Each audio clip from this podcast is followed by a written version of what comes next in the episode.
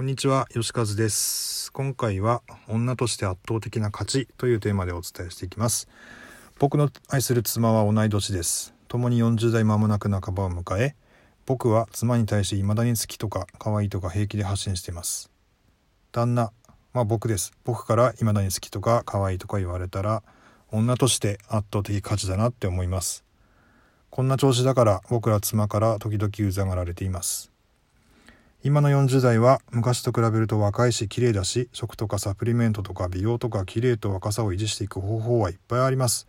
でも方法がいっぱいあったところでその人の努力なしには成果が出ないことは事実です。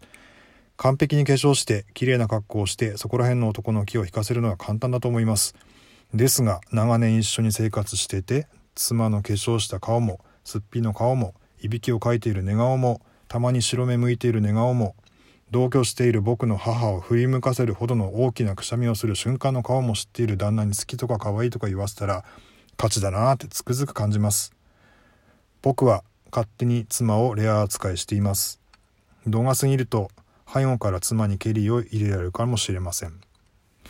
夫からすれば妻はいつまでも綺麗であれと願う人は多いと思います。ですが同居人と化してしまう家政婦と化してしまうって方も少なからずいるのも事実。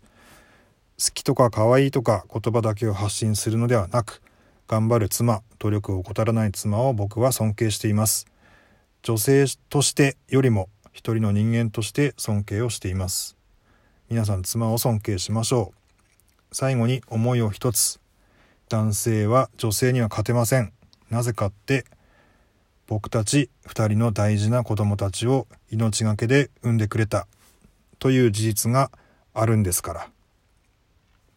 以上女として圧倒的な価値というテーマでお伝えしました。